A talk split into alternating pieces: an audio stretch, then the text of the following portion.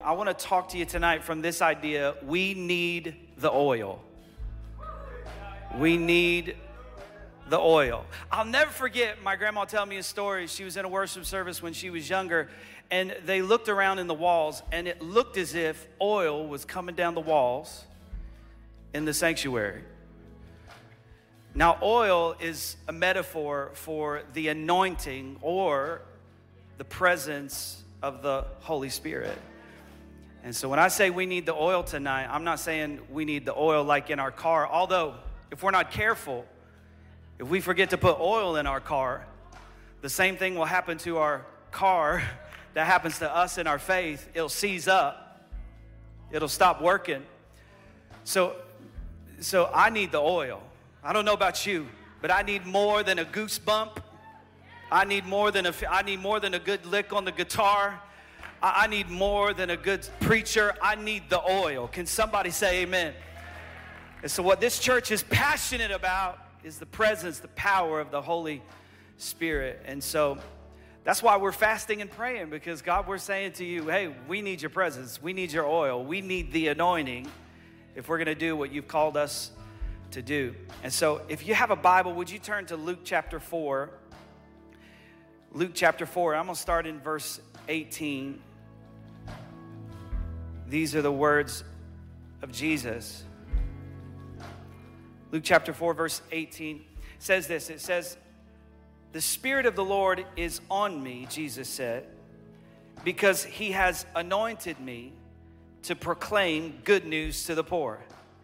He has sent me to proclaim freedom for the prisoners, recovery of sight to the blind, to set the oppressed free, and to proclaim the year of the Lord's favor." I love this because Jesus is saying to us, these are the things that I'm authorized to do by God.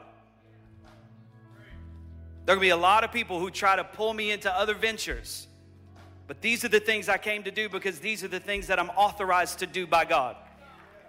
A lot of people think it's the church's responsibility to do a lot of things, but we're only going to do what we're anointed to do. Not what people tell us to do, not what pressure tells us to do, not the, what, what the world thinks we should do. We're going to do what the Spirit of the Lord is on us to do because he's anointed us to do that. Can somebody say amen? Amen. Amen. Let's pray. Father, in Jesus' name, we thank you for your word. We ask over these next few moments you would speak clearly to us. Thank you for every person gathered in this room. Thank you for every person watching online. We give you honor and glory for what you're doing. Do what only you can do. In Jesus' name we pray. And everybody said amen. Amen. The anointing.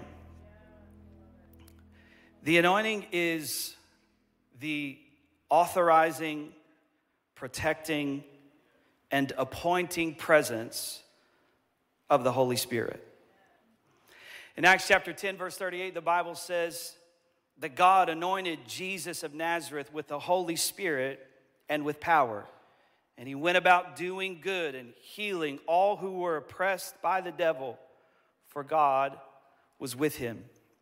This anointing happened in Luke chapter three, verse twenty-two, when the Bible says Jesus was being baptized there, and it says the Holy Spirit descended on him in bodily form like a dove, and a voice came from heaven and said, "You are my son, whom I love.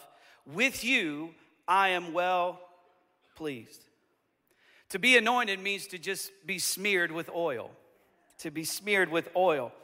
This is a picture that God used of what shepherds would do to sheep, and we're going to talk about that in a mo- in a minute.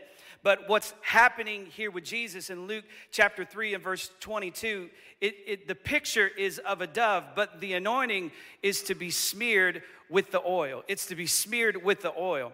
And, and I want to tell you something. When you get smeared with the oil, everything about you changes. It's the same thing that happened to the people of God in the book of Acts when the Holy Spirit fell on them. The wind of God began to blow. And the Bible says they came out of that room speaking with other tongues as the Spirit gave the utterance. They were smeared with the oil. Does anybody in the room want to be smeared with the oil? See, we've got a, we've got a bad picture of the anointing sometimes because of, of, of the way we, we do church. We got to get in and out in an hour or so. We got to get people back. And we don't know, you know, if people really want to get messed up when they come to church. So, so we don't anoint you like we like like the Bible shows us that the anointing would happen. When someone got anointed, they didn't just get like a little tap on the head. They would get smeared from head to toe with the anointing. Because I don't, I don't just need the anointing on my forehead. I need it in my ears. I need it in my eyes. I need it in my mouth. I need it in my hands. Come on, somebody. I need him in my feet. I need him all over me. So, so it means to be, to be smeared with oil. And when Jesus was smeared with oil, when Jesus was anointed and the Spirit descended on him, the Bible says that God said from heaven, "This is my son in whom I am well pleased." During Jesus' ministry, he would go to a mountain and there would be a transfiguration moment. And there would be some Old Testament figures on the, on the hill with Jesus. And the Bible says that God speaks and he says, "This is my son, hear him, hear him." God was constantly making sure that people knew Jesus was authorized to do what he came to do. And I want to talk to you for a minute about authorized, about what it means to be authorized, what, what it means to, to be smeared with the authorizing presence of the Holy Spirit. If you would, would you go to Exodus with me? If you have a Bible, follow me to Exodus chapter thirty, verse twenty-two. Exodus thirty, verse twenty-two. I will talk to you about the Old Testament oil for a second, because there is a difference between the old and the new. And we need to see what God is doing. So this is what Exodus chapter thirty, verse twenty-two says. Then the Lord said to Moses, he said, "Take the following fine spices, five hundred shekels of liquid myrrh, half as much, that is two hundred fifty shekels of fragrant cinnamon, two hundred fifty shekels of fragrant calamus, five hundred shekels of cassia, all according to the sanctuary shekel and a hin." Now listen, listen to this. I did some study on these different Uh, these these different fragrances, these these different um, what would you call them? Spices that you have. Some of y'all got these in your in your uh, cabinet, and when you're making something, you kick it up a notch with some spice. You know what I'm talking about? So these are these are spices. I didn't realize uh, that that spices. I, I don't know a lot about cooking, so I watch a lot of cooking shows, but I had no idea that cinnamon, for instance, was made from the bark of a tree. I didn't even know that, because I'm eating it and I'm thinking this doesn't taste like the bark of a tree. It's the inside layer of the tree. I had no idea. I had no idea. I tell Monica this today, thinking I've discovered something, thinking I got some revelation from heaven. She probably, I've already, I've already, and then she goes and grabs a cinnamon stick. She's like, "Duh." It's like, well, okay, you just ruined that. I thought I had some revelation from heaven, but whatever. But one thing I do notice in this scripture is of these four spices, two of them are bitter, two of them are sweet. Two of them taste bitter, two of them taste sweet. And the ones that God said spend more on are bitter. Because the, the oil comes, first of all, at a cost. Second of all, if you're going to have a real oil that really changes lives, there's going to be more bitter than there is sweet. Is there anybody, is there anybody in the room who life is thrown at you more bitter than it has sweet? But has the sweet made up for the bitter? Has the sweet overwhelmed the bitter? Come on. Even, even, the Bible even says where sin abounds, grace much more abounds. Sometimes it can seem like sin is winning, but I promise you, sin isn't winning. Grace is on the move. Can somebody say amen? So I know life seems to throw at us twice as much bitter as sweet, but, but God is going to redeem it all. And then the Bible says, uh, and, and then you a hin of, of olive oil, and you make these into a sacred anointing oil, a fragrant blend, the work of a perfumer. Some theologians believe that that scripture is literally pointing to the fact that they would have to take these fragrance, these, these fragrances and these spices, and they would have to give them to a person who made perfume, because, because you had somebody whose skill it was to make perfume. And, and a lot of people, a lot of theologians say that the perfumer is, is God. It's, it's God. You take these things that life gives you and these things that life throws at you, and you turn them over to God, and he makes a sweet fragrance out of it. He makes an oil out of it. As, as anybody in the room, do you know that, that God takes all things and he works them together for the good of them that love God? And he's the, he's the perfumer. And then the Bible says it will be a sacred anointing oil. Then use it to anoint, watch this, the tent of meeting, the ark of the covenant law, the table and all its articles, the lampstand and its accessories, the altar of incense, the altar of burnt offering, and all its utensils, and the basin with its stand. You shall consecrate them. Why? So they will be most holy. Look at this. And whatever touches them will be holy.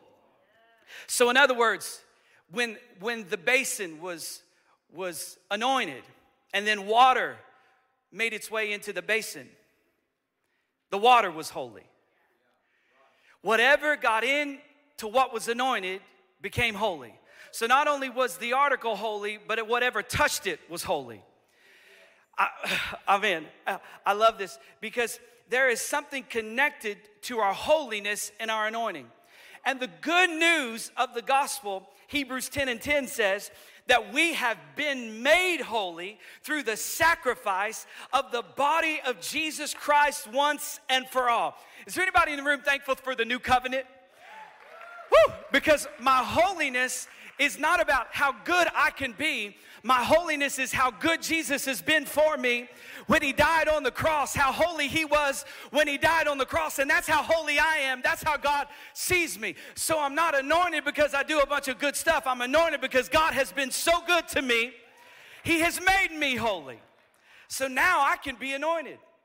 It was reserved for, for these, these items that were set apart and the priests that were set apart. As a matter of fact, If, if they weren't careful, they would go in, and if they weren't, if they weren't everything they needed to be, they, they would put a little, a little cord on their leg, and, and it had a bell on it, and when they would walk in to the most holy place, the Bible says they knew they were still alive if the bell was jingling. Because it was possible for you to get in there and not be as holy as the room. And if you're not as holy as the room you're in, you're dead. I just wonder if there's anybody thankful that we get to encounter a holy God.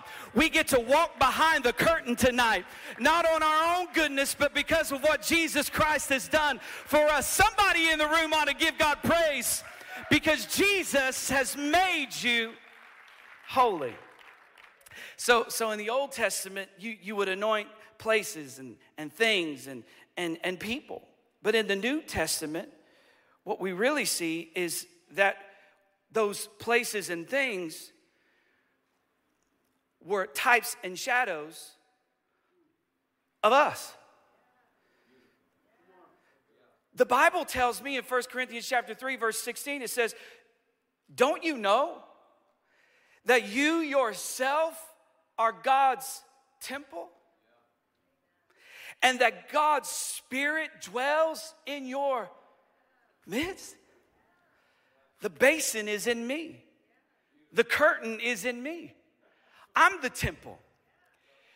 Whew, this is good, man. I'm the temple. Second Corinthians chapter one, verse twenty-one through twenty-two says, "Now it is God who makes both us and you stand firm in Christ. He anointed us and set his seal of ownership on us and put his Spirit in our hearts as a deposit, guaranteeing what is to come." Why did he anoint us? To seal his ownership of us.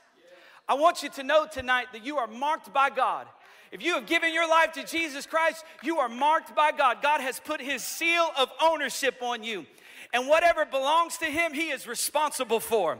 And whatever he is responsible for, I'm telling you, he is faithful to take care of. I wonder if there's anybody in the room tonight who would say, "God, thank you that you are responsible for me because I know you'll take care of me. I'm his. I belong to him." And he put his Spirit in my heart. He's guaranteeing me what is to come. First John two and twenty-seven says this. It says, "But the anointing which you have received from him," watch this. Listen, this is so exciting. "It abides in you." Whew. Now, now, now I'll, I'll break this down for you in a second because I don't want you to misunderstand this. But it says, "And you do not need that anyone teach you." My children right now, their ears just perked up and they said, "I've been saying that my whole life. I don't need anybody to teach me. I, I know everything." And he says, but as the same anointing teaches you concerning all things, and is true, and is not a lie, and just as it has taught you, you will abide in him. What First John two twenty-seven is not saying, it's not saying that you don't need teachers. What, what he's saying is that there are some things that you can't learn in the classroom. Some things you can't learn from the Holy Spirit are not just necessary for us to have good church. Those things are necessary in the classroom. They're necessary in the boardroom. They're necessary in the operating room. They're necessary in the courtroom. You, you know you're anointed when you stand in a room full of people with more degrees than you, but you have more authority than every one of them. The difficulty is that most people have settled for being entertained by gifts because they don't have a reference point for the anointing. See, talent will entertain you, but the anointing will change you. Being gifted and anointed are not the same. When you go to a concert and you hear your favorite singer sing, and you're on, you're in that crowd, and you're listening. I went to a Coldplay concert, and I listened as Chris Martin sang for an hour and a half. And I got cold chills, and I cried. But that wasn't the anointing. That was a gift. And so people have thought because they came to church and they felt a goosebump, or they cried a little bit, that that was the anointing. No, the anointing will entertain you. The anointing can even make you cry. But I'm sorry, a gift can entertain you, and a gift can even make you cry, but only the anointing can change your life. Only the anointing can break the yokes and the bondages off of your life. Only the anointing can do that.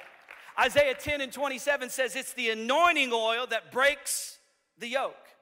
The N I V version says this, and I like the N I V because it says it It says it a little bit more accurate to the original language. The N I V version says, the yoke will be broken because you have grown so fat. That's what it says. The N I V says, the, the King James says, the King James cleans it up a little bit. It says, it's the anointing oil that breaks the yoke. The N I V says, let's keep it real. You will break the yoke because you have grown so fat. I love this because... Because if I did anything in twenty twenty, I got fatter than I was in twenty nineteen. Sitting at home, eating Reese's Puffs, and drinking Mountain Dew did not help my figure. And somebody say amen. Amen. I love this because it says, the anointing breaks the yoke. My fatness breaks the yoke. Look at your neighbor and say, I'm too fat for that.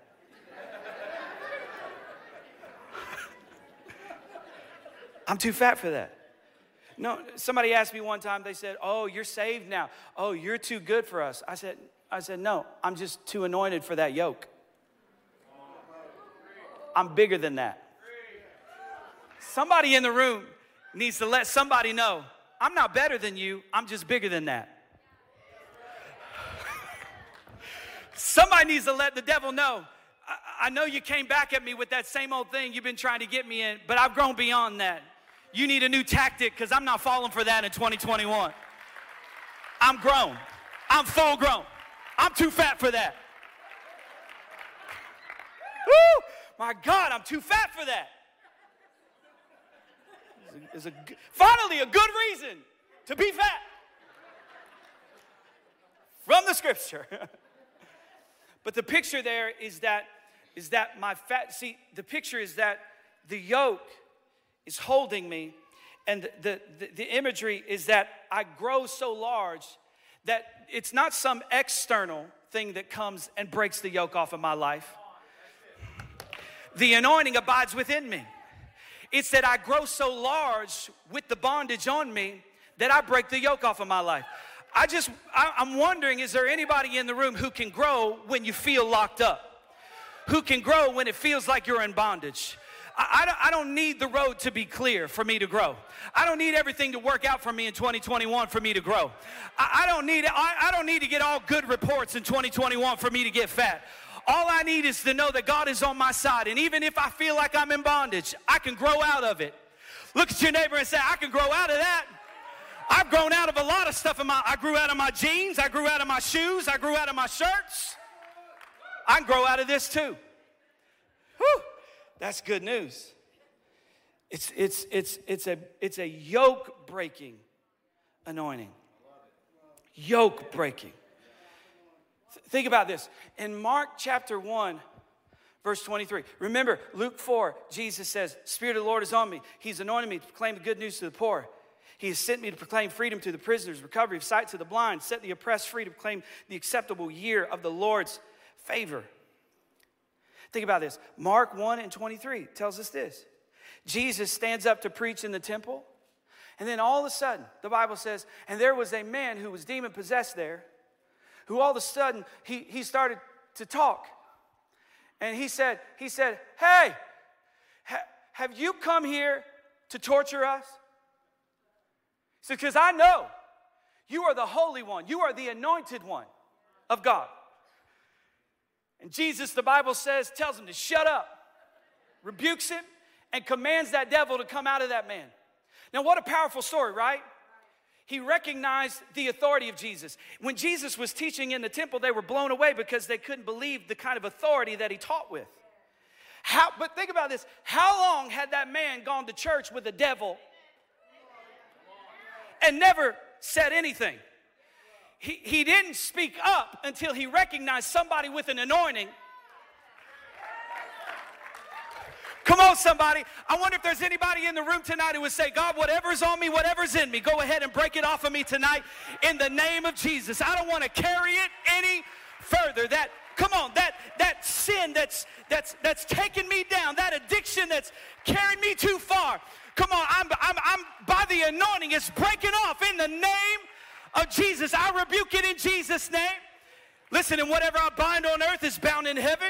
Whatever we loose on earth is loosed in heaven. You don't have to walk out of here the same way you came into this place. The anointing can break the yoke. Hallelujah. Hallelujah.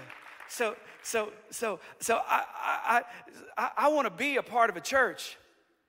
I know this sounds crazy, but I want to be a part of a church that freaks demons out. Where they, where they're like, I can't go to church there anymore. I, I can't keep sitting in that service. I can't keep sitting under that anointing. This is driving me crazy. I, I want, I want, I want devils to be uncomfortable in here. I, I want, I want when people walk in with addictions and, and with alcohol issues and relationship issues and demons that are oppressing them, and some of them got demons on the inside of them. I want the demon to say, I can't go in there. I can't walk in that anointing. I can't, I can't go in there and stay. Woo! I, I want that, I want that power on our lives and in our church. And we've seen that over the years, and we've seen, listen, because nobody has ever walked in here and, and, and, and given up on their addiction and given up on bad relationships and given up on bad behaviors because we were talented. Nobody ever came in here and said, my God, that preacher's so talented, I'm gonna stop doing drugs. But people have walked in this room and felt the anointing, and bondage is broken off of their marriages have walked in here broken and shattered and been healed. People with sickness have walked in here and got healed. Come on, somebody. Addictions have been broken off in this place. Is there anybody thankful this is a place where the devil isn't comfortable? This is a place where he says, are you here to destroy me? I know who you are. You're the anointed of God. You're the anointed of God. Woo! I'm the anointed of God. Some of y'all need to get excited about that. You, you got more excited about your Christmas presents than you did about this. But my God, this is something that will change your life. A new pair of sneakers ain't gonna do it. A P S five ain't gonna do it. But the anointing changes everything. The anointing breaks the yoke. The anointing destroys. The anointing will put marriages back together. The anointing will open up blinded eyes. The anointing will bring poor people out of their poverty. The anointing, the anointing. That's what you're looking for. You, you, you're tired of talent. There's talented people who are a dime a dozen. We need anointed people. Anointed people that recognize who they are. The devil knows who you are. Why don't you act like you know who you are? Stop worrying, I'm a nobody. You know, I'm not as good as the preacher. I, you know, his marriage must be perfect. Are you serious? Just Just talk to Monica for five minutes. His life must be perfect. Are you out of your mind? I'm not as good as the elders. They just have a special anointing. No, the same Jesus that Hebrews says made us holy, made you holy. The same Jesus that anointed us anointed you. You are anointed. Whew. In the, in the Old Covenant, I love this story in First Samuel chapter ten. Verse one, Samuel has been told by God to, to anoint Saul. And the Bible says Samuel goes and he takes a flask of olive oil, and the Bible says he pours it on Saul's head and kissed him, saying, I wonder if he let him know first. This isn't appropriate in twenty twenty-one. They'll put you on Twitter for this. But, but Samuel, the Bible says, took a flask of oil and poured it on Saul's head and kissed him, saying, has the Lord not anointed you ruler over his inheritance? Up to that point, Saul had no inkling of who he really was. And in a moment, the anointing changed his entire life, changed the entire trajectory of his life. And yeah, he was tall, and yeah, he was good looking, but none of that mattered because the anointing changed everything.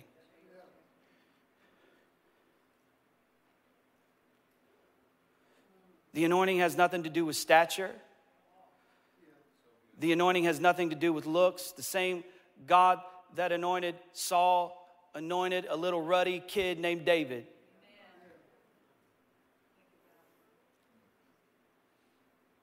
The same anointing that came on Saul came on that, came on that tiny little man that climbed up in a sycamore tree. What's his name? Zacchaeus. Zacchaeus. Same anointing that was on Saul, on Zacchaeus. He said, he said, did not the Lord anoint you to be ruler over my inheritance? In other words, God was saying to him, I've anointed you to lead my people. My people are my inheritance. When, when you are anointed by God, the anointing comes for authorization. The authorization that God gives you is to rule. It's to take back the dominion that Adam and Eve lost in the garden. So when I anoint you, I look at you and say, have I not made you a ruler? Have I not made you a leader? Have I not made you responsible? You're like, I'm not a pastor. I, yeah, but you lead a home. Listen, I need the anointing more for my house than for this church. Can I tell you, being a dad is a whole lot harder than pastor in this church. Being a good husband is a whole lot harder than pastor in this church. Not losing my mind on people in these streets is a whole lot harder than pastor in this church. I need the anointing, not just to pastor this church. I need the anointing to lead my family. I need the anointing to lead my kids. I need the anointing to lead myself. I need it. I need it. So he says, has not the Lord anointed you ruler over his inheritance? And then the Bible says through the next eight verses that he gives him all of these instructions. He tells him, go to this place, go do this, go here, go do this. And then, and then the prophet says, in a few days, seven days, I'm going to meet you. And then in verse ten, the Bible says, the prophet tells him, the Spirit of the Lord is going to come powerfully upon you, and you will prophesy with them. And listen to this. This is one of the most powerful portions of Scripture in the whole Bible. First Samuel ten and ten, he says, and you will be changed into a different person. The anointing changes me. The anointing me makes me a different person. We talked about this a little bit on Sunday. A lot of people running around talking about, like, you need to be you. You need to be the authentic you. You need to be the real you. Who cares if people accept you? You just be you, your authentic self.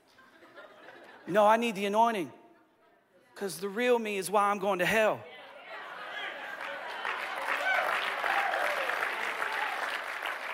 I need to be changed into a completely different person. Saul then prophesied before this.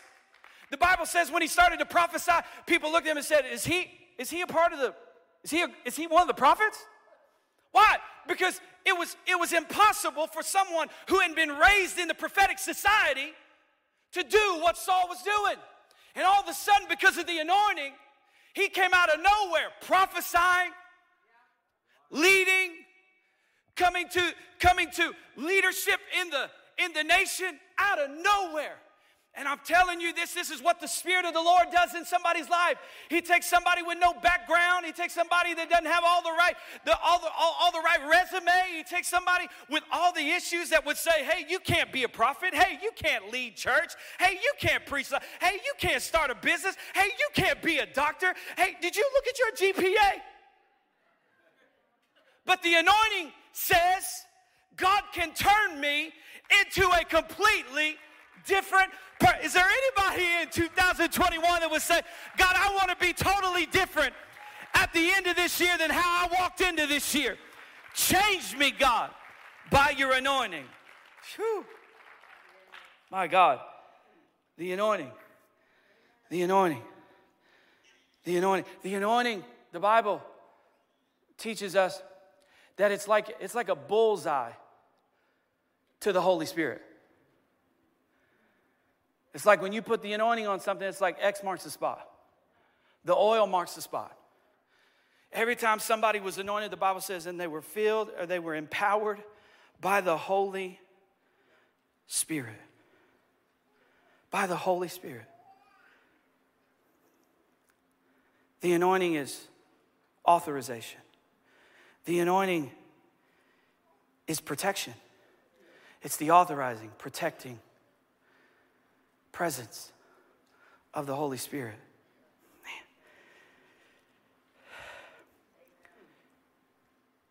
David, David understood the anointing probably like no one else, maybe other than, than Samuel.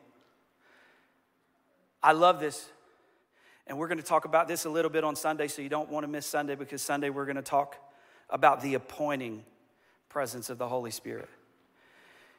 Because Samuel was never king, but Samuel made kings. You got to see that, because my anointing and your anointing, the thing that God empowers us to do specifically, might not be exactly the same. But that doesn't make my anointing any less than your anointing, or your anointing any less than mine, because we need each other. It's the appointing, it's the positioning presence of God that puts us in the right spaces and places. Because David, Saul doesn't become king, and David doesn't become king just because they're anointed to be king. No, they have to be made by Samuel.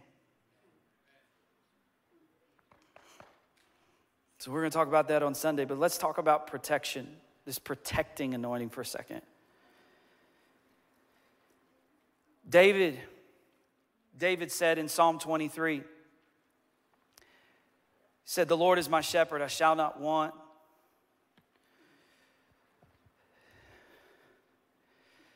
The Lord is my shepherd, I shall not want. Is there anybody in the room who knows lack? Anybody in the room tonight who knows what it's like to go without?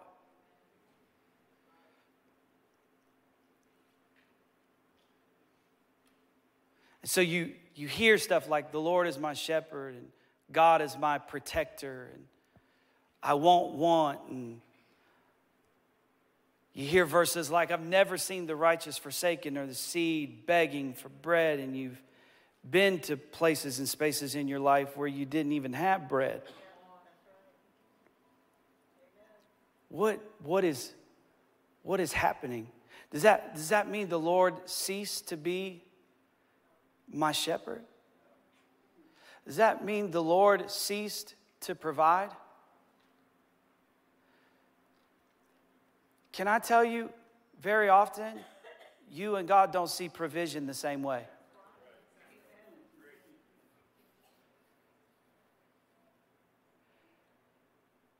The Lord is my shepherd, I shall not want. Doesn't mean I won't ever have any needs. It just means that God will always provide. Now, now what God provides might not be what you think you should get, but God always provides. And this is what I found out about God. Even when it seems like he's doing nothing, he's doing something. Never confuse his, his silence with his absence. Never confuse silence with inactivity. If God isn't giving you what you think you want, maybe he's waiting for you to get the right want. Because he's not a liar. What if what what if what you need in this season is lack? To create a true want.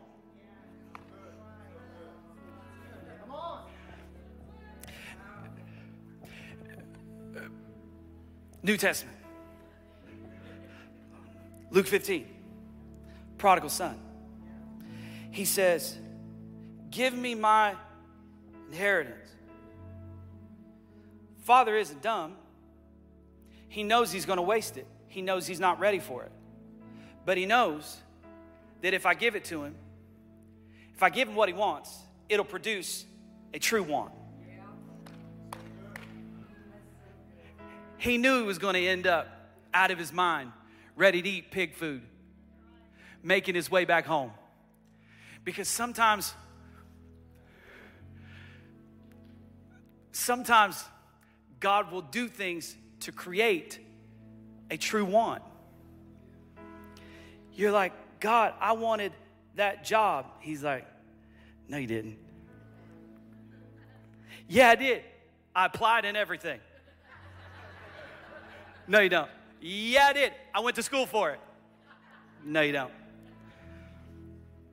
Oh, my God. The disciples, watch this. On the day they decide to follow Jesus, they have the most successful day of their fishing business. But the Bible says they laid down their nets. They laid down their most productive day. Even though they wanted success in their business, they wanted something else more. They wanted the anointing. So, so, so Peter, Peter understood that what God anoints is not always what I know. So, Elijah, when he comes to Elisha, he throws his mantle on him, and he he he starts to walk away. He said, "Wait, wait, wait, wait a second." He said, "Can I? Can I? All right, okay, okay, go do it."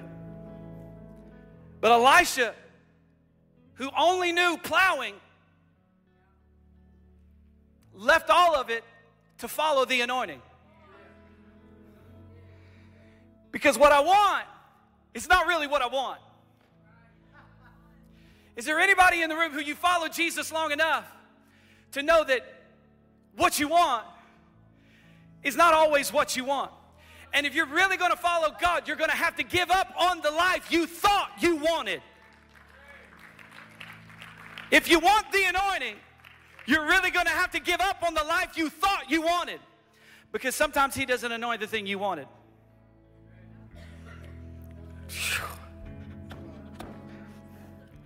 Then David continues to talk. He leads me beside the water. He restores my soul.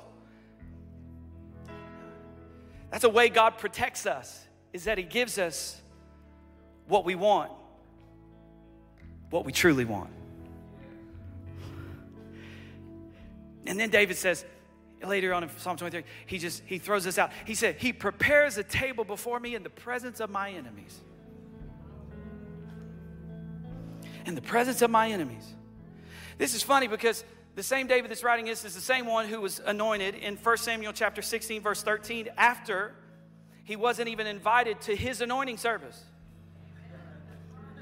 Samuel tried to anoint everybody else. Jesse tried to get him to anoint everybody else. Je- Samuel said, you got another son? Well, I got one that I completely forgot about, obviously. He's in the field. Send for him. We're going to wait till he gets here. And the Bible says that when he got there, Samuel arose and he took that horn of oil and he poured it out on David, and he was empowered by the Holy Spirit. Think about this. The same David that said, he prepares a table before me in the presence of my enemies, is the same David, the, David, the Bible says that when Samuel anointed him, he anointed him in the presence of his brothers. Think about this. Sometimes God doesn't punish your enemies by taking them out. Sometimes God punishes your enemies by making them watch him bless you. You. Somebody better, somebody better grab me, because I'm getting real excited right now. See, sometimes God doesn't take your enemies out. Sometimes their punishment is that they have to watch God feed you. See, I know they didn't like the post, but they saw it.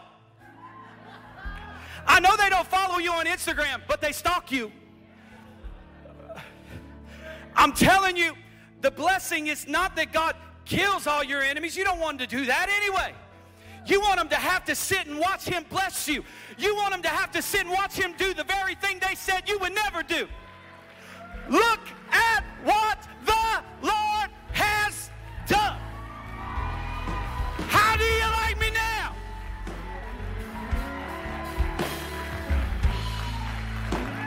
Hey, go ahead and stand on your feet.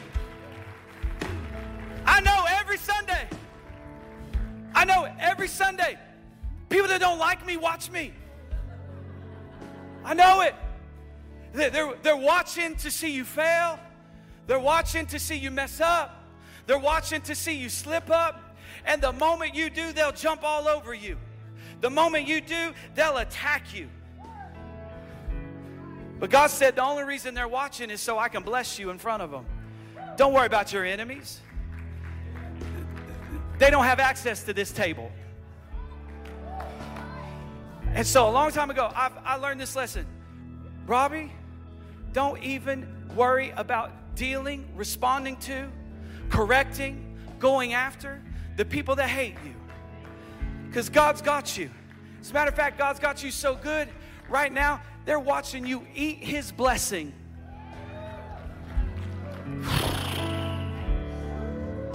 My God. And right after that, he says, this is how he protects you. Right after that, he says, he says, he anoints my head with oil. This is wild to me because at the beginning of Psalms, you see all this shepherd-sheep imagery. And then all of a sudden, he starts talking about tables and anointing a head with oil. And I, I, I thought the imagery shifted, but it doesn't. It's still sheep-shepherd. Because because I, I did a little bit of research, and I just asked the question. You can Google this. This isn't revelation from heaven. This Google told me this. Did you know that shepherds anoint sheep? This is crazy to me. And the reason shepherd anoints sheep is for their protection. Number one, sheep fight a lot. So he greased their heads up because that's how they like to fight, just like us. I'm right. No, no, I'm right. No, I am.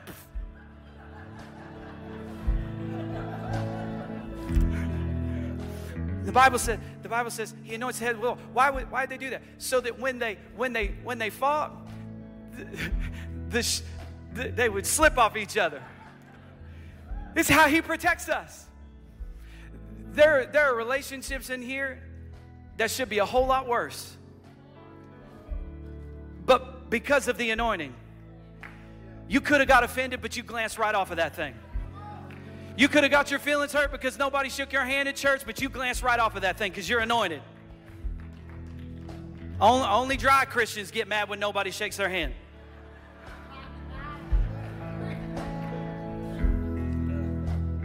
Anointed Christians realize sheep are going to fight. Sheep are going to go at it. Second reason. This is unbelievable to me. Sheep are prone to get attention from bugs. And I'm, I'm trying not to be super gross right now. But these bugs would, would plant themselves in their ears or in their nasal cavities. And if they got in there, they would get an infection, and this infection would go to their brain. And when this infection went to their brain, they would start to harm themselves. So, so you would see sheep hitting their head against the wall, trying to get rid of this infection.